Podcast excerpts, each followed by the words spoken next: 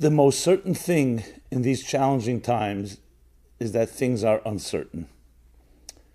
Much talk about masks, social distancing, quarantine, the search for a vaccine, economic relief, loans, government loans.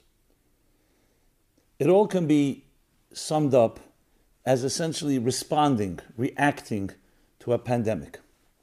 Is there something that we can be proactive about? Not just responding, putting out fires, but leading some offense. This is the topic of this program. A secret weapon in these trying times.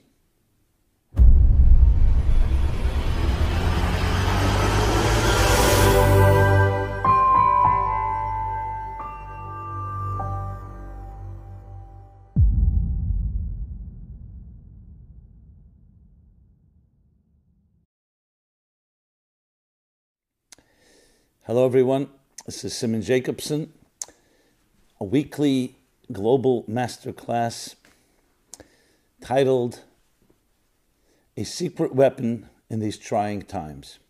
This program is dedicated by Renato Achman in the loving memory of his dear father, Shmiel Goudel, who passed away on August 9th, the 21st of Av.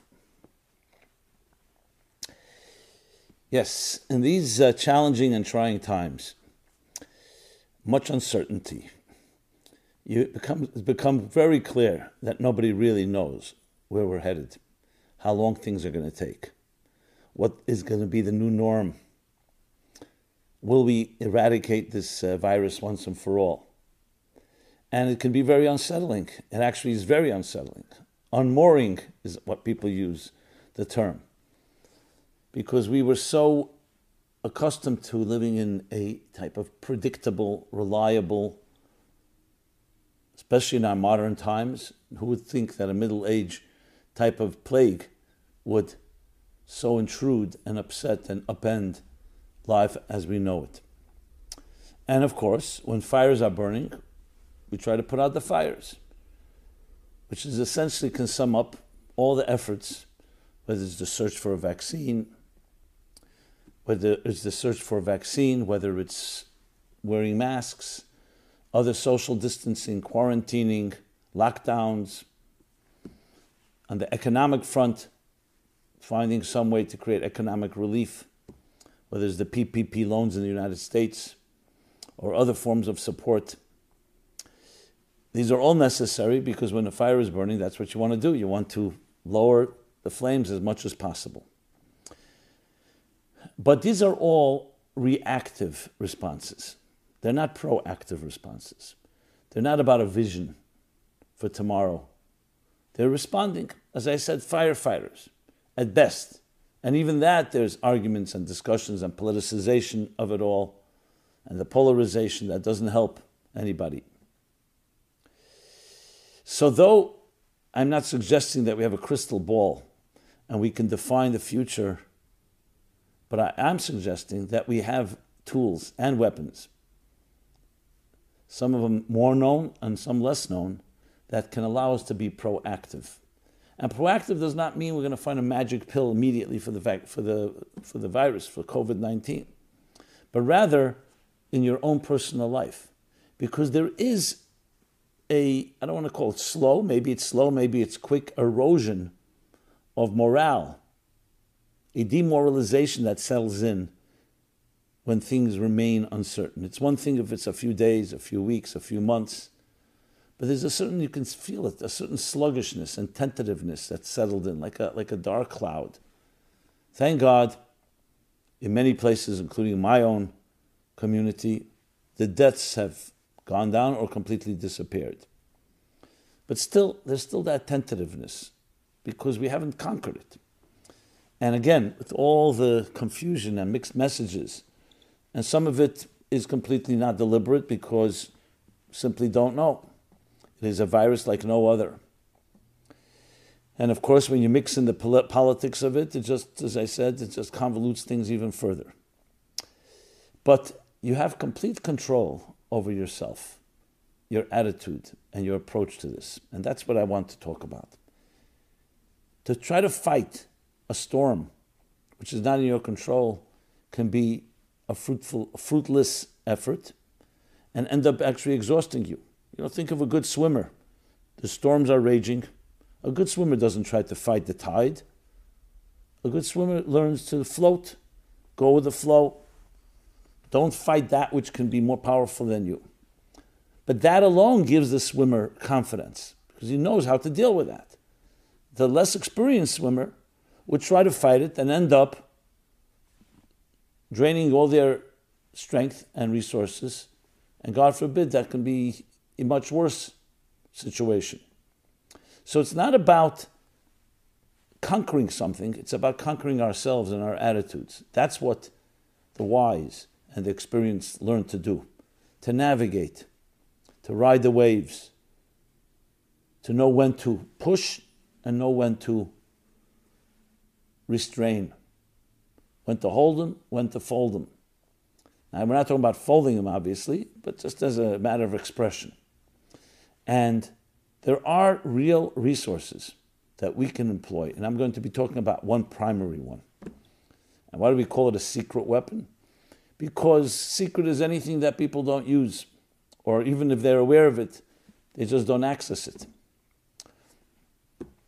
I will put it in context, being that we're coming to the close of the Hebrew year. In less than 2 weeks will be Rosh Hashanah. Rosh Hashanah is actually a universal holiday. It's the birth of the human race. On that day, Adam and Eve, the account in the Bible, were created. So it's actually the birthday of you and I and every individual on earth. So there's a lot to be said about that. And I've spoken about that in previous years, different classes and programs we can all check out at MeaningfulLife.com. Wide array of different resources. So I'm not going to be focusing per se on that aspect of the birthday, even though we will be touching upon it. But it's a significant day, and much can be learned from it.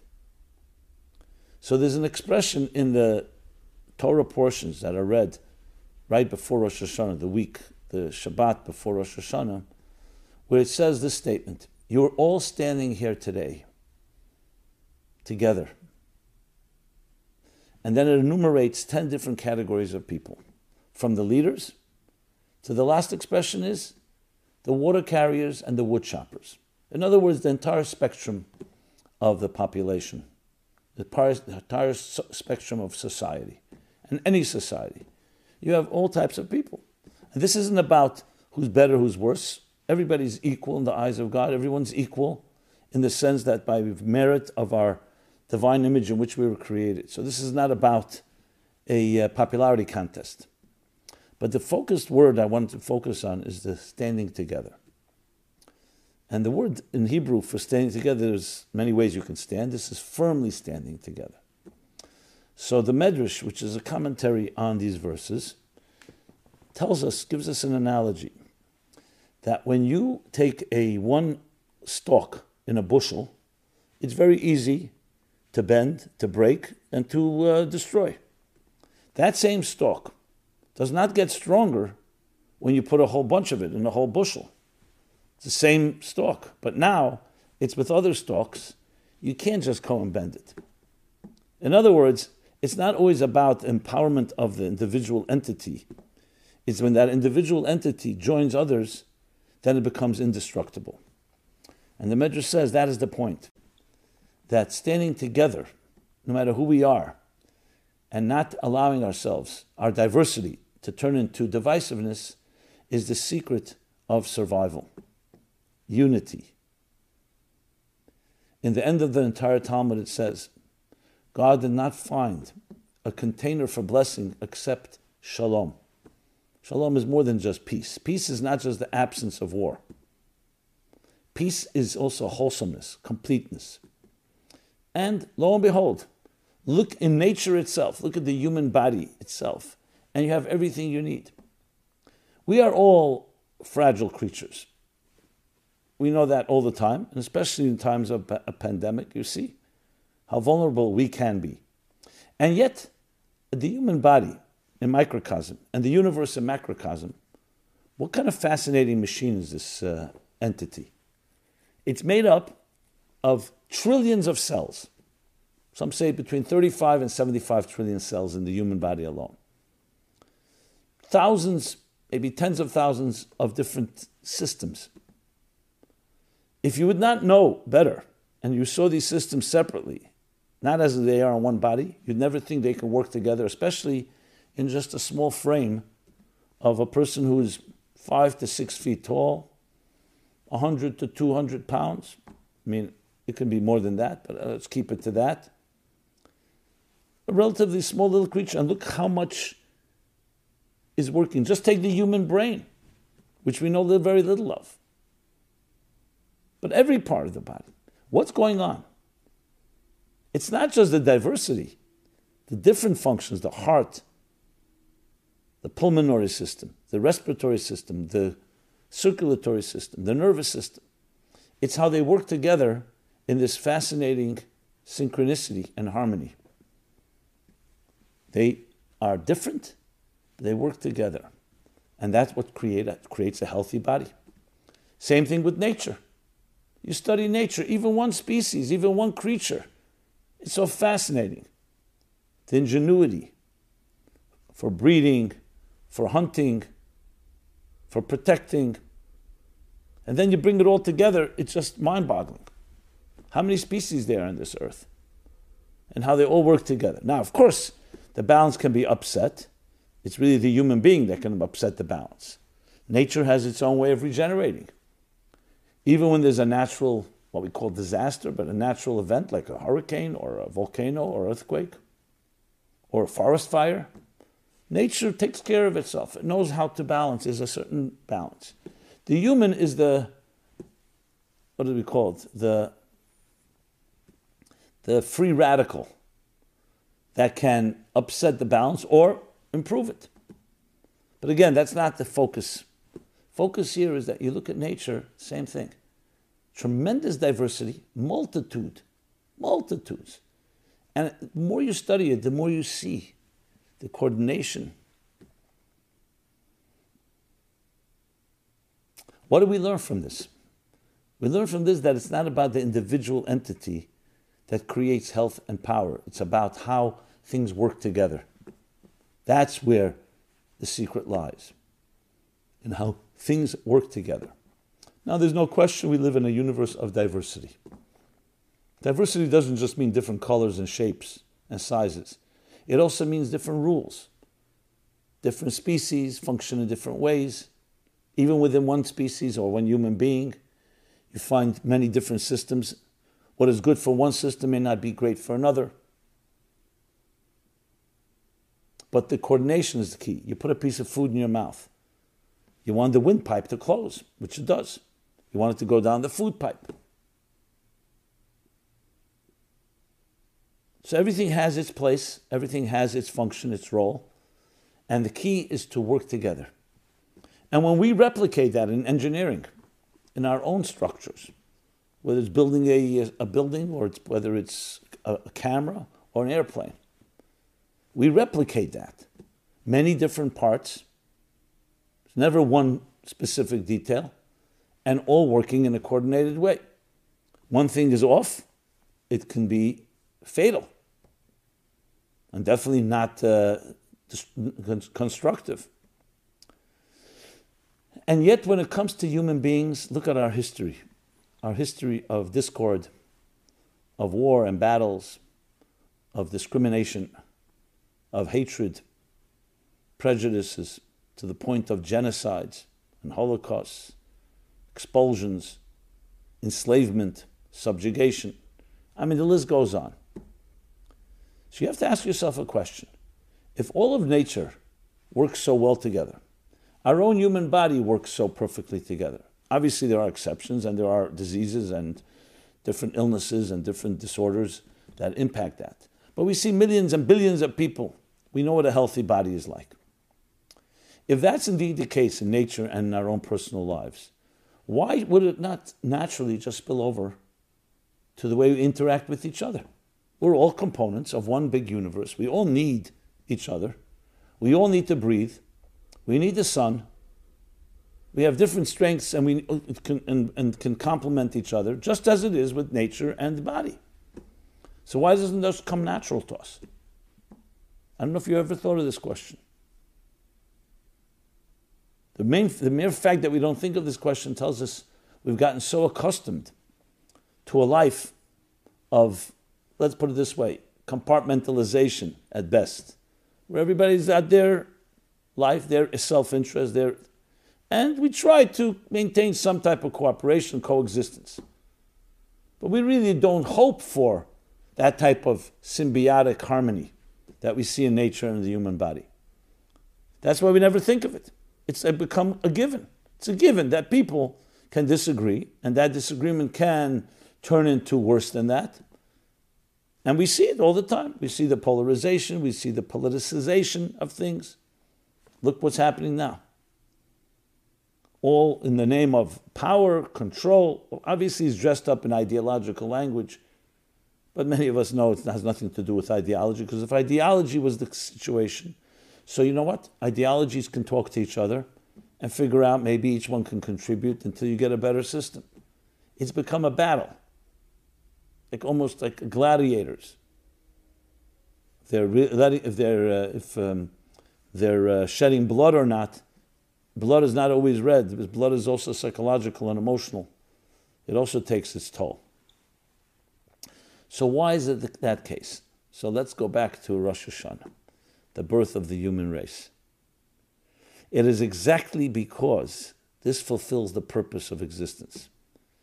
Nature and the human body is the architect's way of creating a system, a harmonic system, a coordinated one, a synergetic one.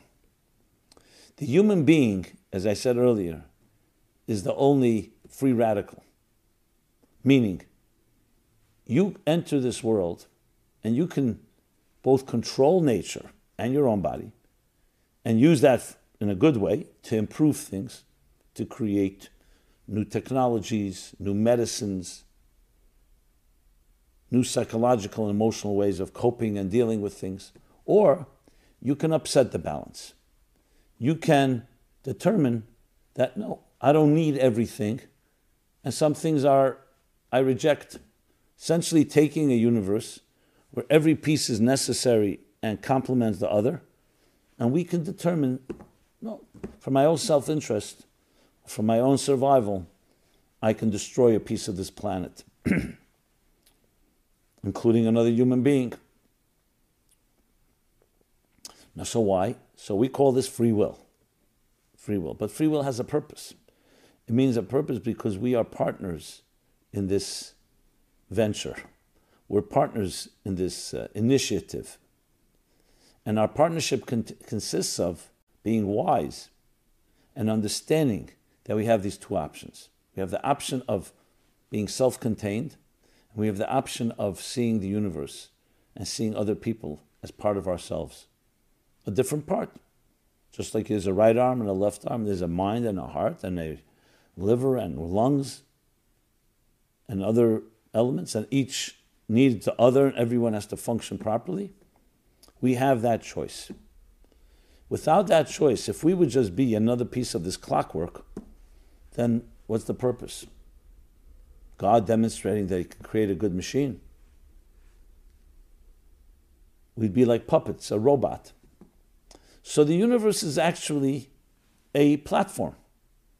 And to describe it in context, I mentioned this, I believe, in one of the previous classes, the paradoxical response of why Adam and Eve were created last in the story, the biblical narrative of creation.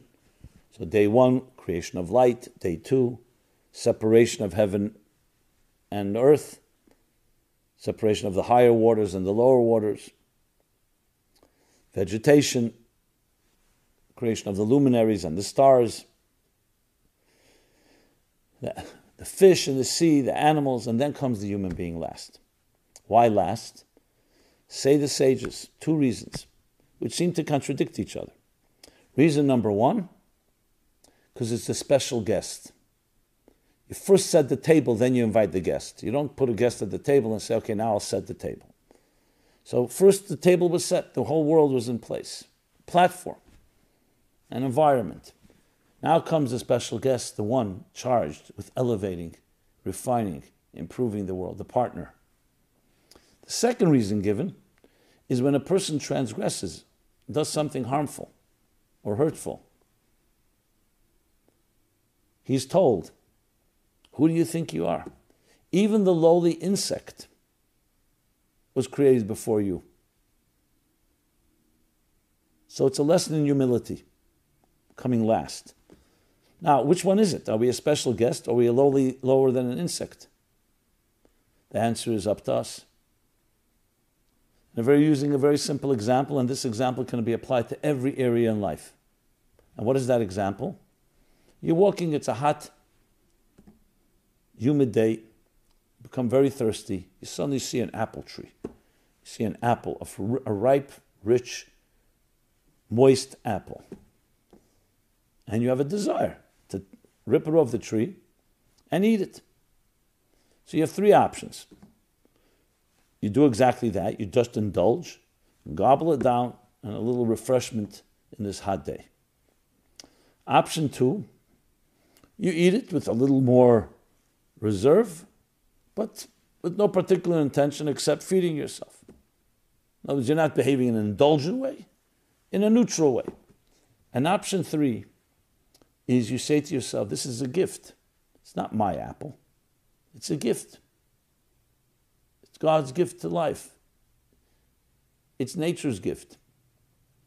So before I take it on the tree, a little humility, acknowledging that you are now ready to consume another life force, another a living entity. And you show gratitude. You make a blessing. You eat it patiently. And above all, the intention is to become stronger, to become invigorated this hot day, so you can serve better. So now you can help another person. You can do a kind act. And the way the mystics put it is like this. In option number one, the apple says to you, figuratively, what right did you have to take me off the tree and indulge and then maybe even use that energy for your own selfish needs or hurt someone? I was an innocent little apple growing on a tree, fulfilling some higher cosmic plan, and you have disturbed my trajectory for your own selfish needs. In option number three, we'll get to two in a moment. In option number three, the apple thanks you. Thank you for making me a partner, because I became part of your flesh and blood, and every good deed you do, and every humble act and kind and virtuous act, I am now forever a partner in. In option number one, option number two, it's neutral. So from the apple's point of view, I might as well stay on the tree.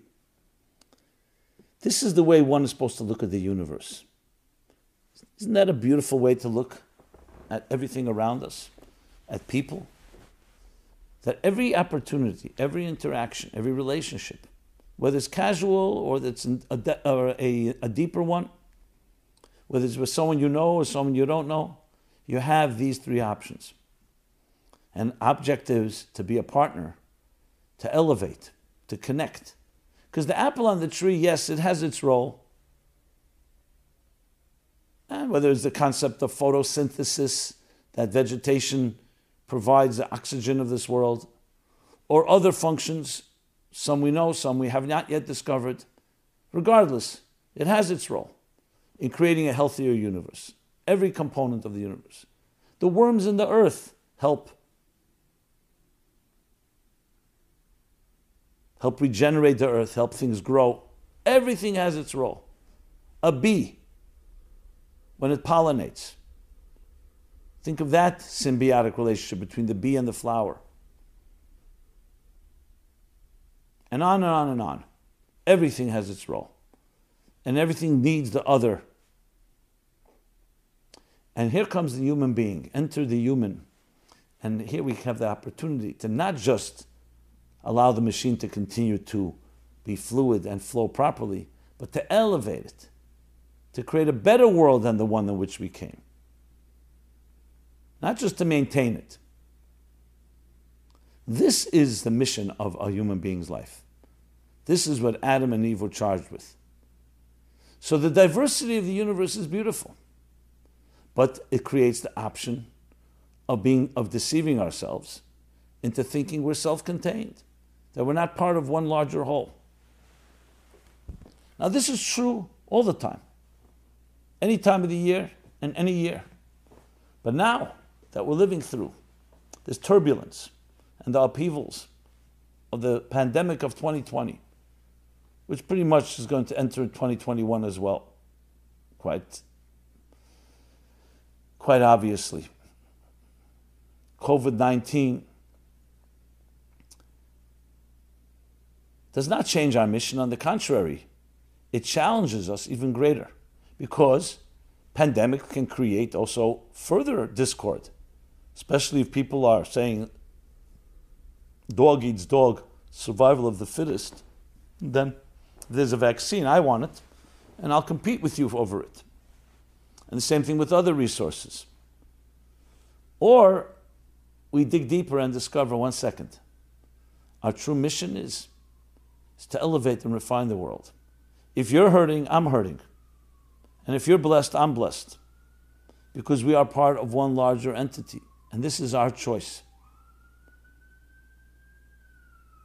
And this, my friends, is a secret weapon. It's a secret weapon not because you've never heard of it before. It's because even when you know about it, it's still difficult to access. Look how difficult it is to create unity, synergy. Even though on paper it seems to make total sense. We all benefit from it. If we work together, who loses? And yet, this irrational and bizarre need to dismiss another for me to prosper. It all comes down to an illusion of what power is. The illusion that power is about control. And you say, why do you want to control? So obviously people dress it up in all types of noble and altruistic and idealistic language. Why do I want control? Because I represent a higher standard. Equality for all. No racism. Or other values. And you can fill in the blanks. This is not a political statement here. It goes both directions. Why? Because I represent the prosperity, the success. Now, I don't think you need to be a rocket scientist to see through that, let's put it mildly, that's not your only agenda. It's pure selfless altruism. Does anyone on this earth think that when politicians say that they have no interest of their own? They are just here, dedicated servants to serve the cause, to serve God, to serve the people. I mean, I don't need to be my age to know, when I was much younger, that is, frankly, a bunch of baloney. Not to use a harsher word. Do they have 100% malicious intent? There's no reason to say that, unless proven otherwise. But people like to hear that, and that sounds nice. So the person represented, then we become committed to it. Let's all agree on one thing. We all have agendas. All of us, include myself. We all are subjective. We may represent good causes, but we also have blind spots. And most importantly, as much as you represent a good cause, someone else may also have a good cause they represent. And actually working with them, you may end up getting better, also your cause being fulfilled. Besides that they'll cooperate, there's the cross-pollination that creates a deeper clarity. One of the beautiful things of the founding of the United States was the e pluribus unum idea, from the many one, as opposed to the way it was before. All institutionalized governments were run by monarchs, by the church, by an individual. Here they wanted to create an experiment where there would be the freedom of expression. Let's hear everybody's opinion and try to come away with something that works for everyone. And not just on a personal level, to actually create an institution, a government based on that. Of course there are risks. In a way, it's much easier to have one monarch, one individual. He makes the decisions for good or for bad, and that's it. No arguments. But that loses the richness of the diversity of things.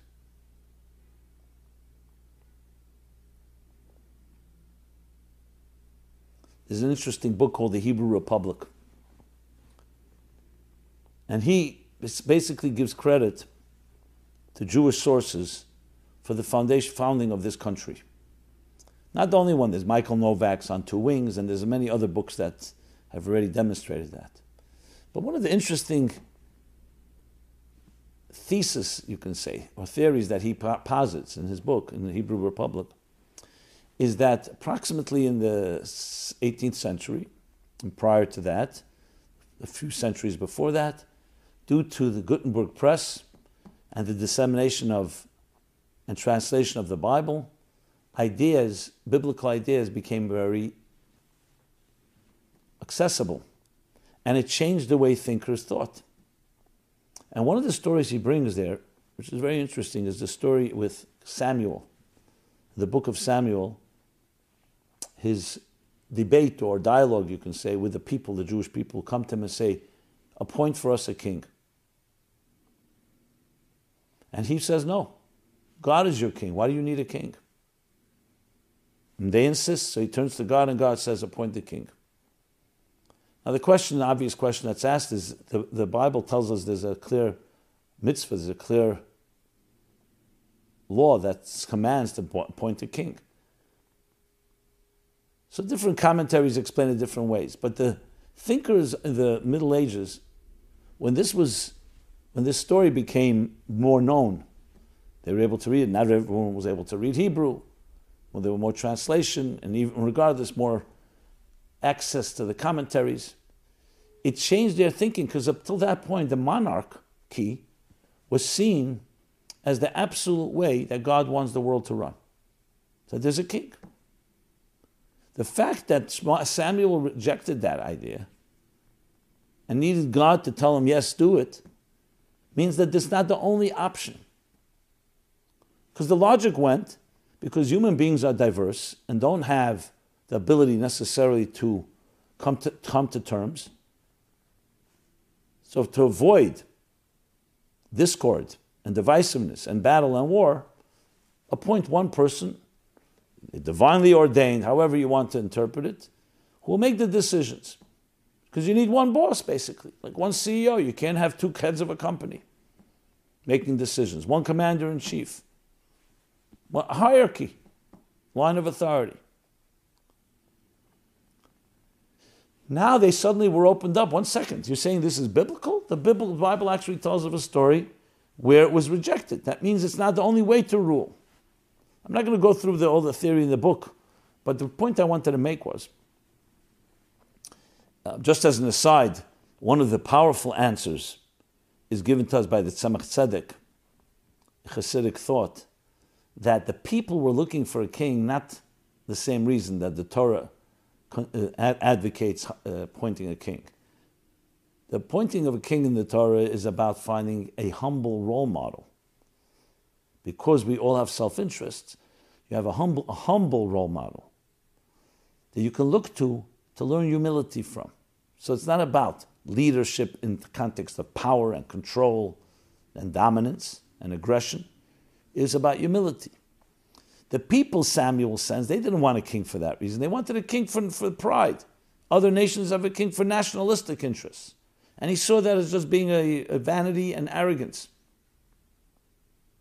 But getting back to the point, they recognized there's other ways, and that was one of the seeds planted that would give birth to the Hebrew, that's what he calls it, the Hebrew Republic, to the Republic of the United States. And of course has spread now to the rest of the world and continues to spread. The idea that the diversity of the human race has value. And yes, there's always the challenge. But remember, a monarch is also a challenge. What happens if the monarch happens to be a totalitarian, a fascist, a tyrant? Look how much he can destroy. That if we do it right, the Founding Fathers felt, e pluribus unum, which is essentially the essential theme of biblical and Torah thinking, that diversity can lead to a greater good if it's harnessed properly with the proper humility, that you can create something that would become far more indestructible than a leadership under one. And taking the biblical model that I said earlier, nature, the human body, many systems, all toward one goal. Now, it sounds very idealistic, because people, end of the day, gravitate toward their selfish interests and needs. And yet, this was the hope, and it continues to be the hope. So I am not in any way going to retreat and say, oh, you know, people, look at people, the people are people, and they're never going to be able to get along. Because this is the model I grew up with. This is the model that I embrace. Are we perfect? No, but we're shooting for that direction. That's our standard.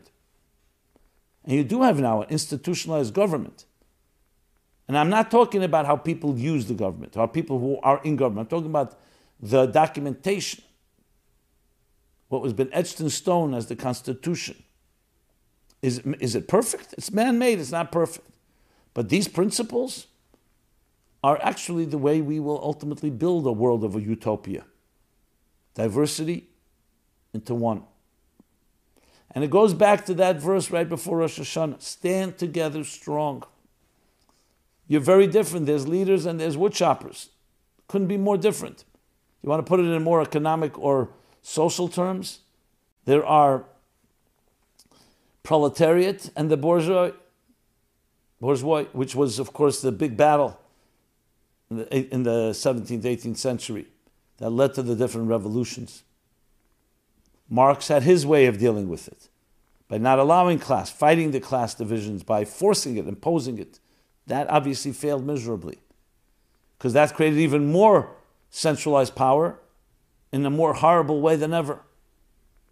In the name of this type of socialist unity, they had the greatest abuse of individual power.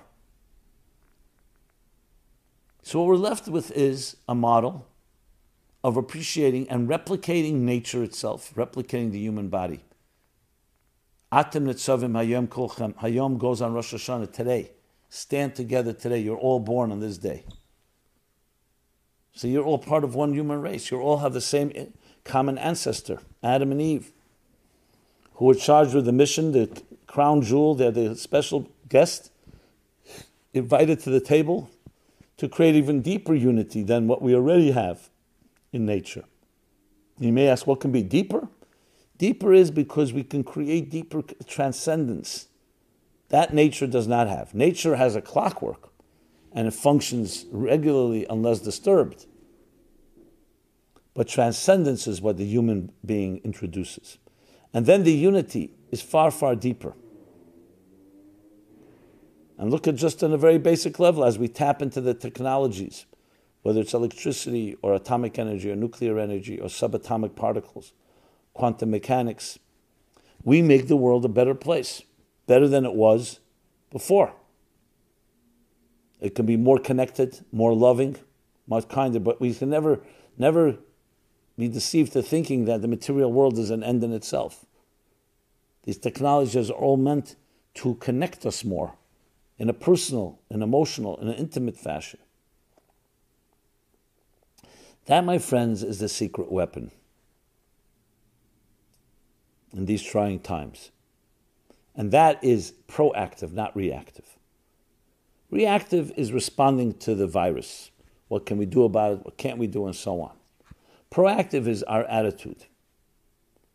Yes, this is an opportunity to create a pandemic of unity, of connection like never before. Just imagine, think ahead, that someone looks back at 2020 and say, the human race rose to the occasion. No, they didn't eradicate the virus immediately. It took lives. It affected lives. It disrupted the systems.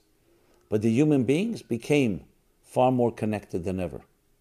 Each one fragile on their own, like a stalk in the bushel, but together, indestructible. Imagine that being the headline in the history books of the year 2020. As opposed to right now, as the narrative is developing polarization, an election year. Everyone, dog eats dog, survival of the fittest attitude. This is in our hands.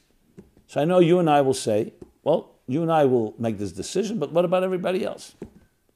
That's not how a proactive person thinks. Take care of your situation. You make sure you're proactive. Then you have your immediate environment. You have your home, your family, your community, your friends, your colleagues, the people you communicate with online. Begin with that.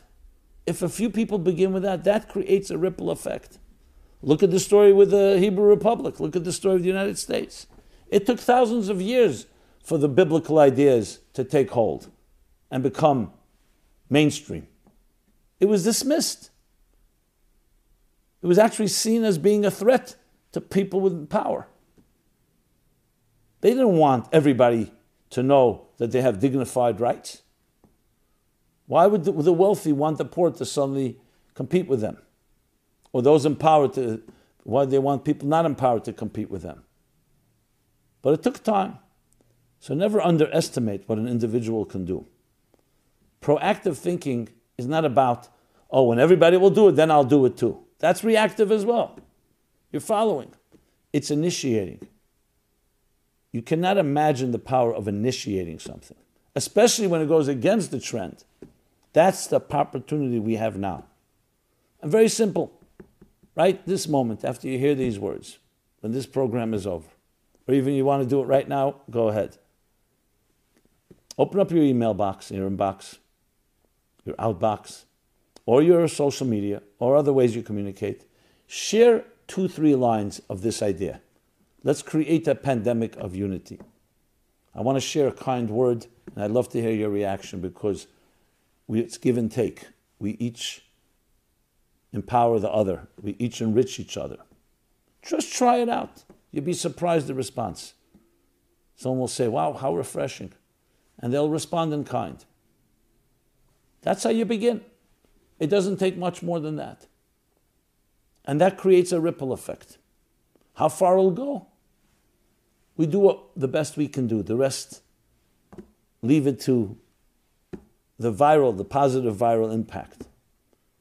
But that's proactive thinking. And proactive thinking and proactive behavior is actually quite healing. Psychologically, it takes away that sense of victimization, of feeling helpless, hopeless. What can I do? That has a very deep impact. It's demoralizing. It weakens your spirit. It's like you feel helpless. You feel vulnerable. When you're proactive, it doesn't matter how wide and how many people you reach. You've shifted the direction of your psychological approach to life. And that is, I'm going to impact something. I'm going to influence instead of being influenced. I will initiate instead of reacting. Proactive behavior. That's the secret weapon. A proactive approach, a proactive revolution of unity. Begin in your own environment. Talk to your children about it. Talk to your spouse, talk to your friends, your partners, whoever it may be. And let me know what kind of effect that has. Because it's a give and take. So I welcome you in that dialogue with me, the Meaningful Life Center. This is what we're here for. Please share, like, pay it forward. And I always love to hear from you. Feedback, suggestions, ideas, even critique, yes. It's all part of the noble and majestic, soulful dialogue of life. This has been Simon Jacobson, Meaningful Life Center, www.MeaningfulLife.com, where you can find this program will be archived every week. Wednesday, it's live at 8:30 p.m. Eastern Time. And a full array of resources, a packed schedule of literally almost every day, something new. Check it out at MeaningfulLife.com. It's always an honor. allowing me into your hearts, into your souls, into your time, into your homes, into your computers. And may we merit to see the fruit of our labor, that we turn this challenging time into an unbelievable surge of connection and communion and interaction, which will only enhance our individuality while becoming more powerful as one. Be well, be blessed, be healthy. Next week, we will be talking about what a year it's been. Of course, regarding the year that we're going through, I don't think it needs explanation. See you then. Everybody be blessed. Thank you. This program is brought to you by the Meaningful Life Center. Please help us continue our programs. Make even a small contribution at MeaningfulLife.com/donate.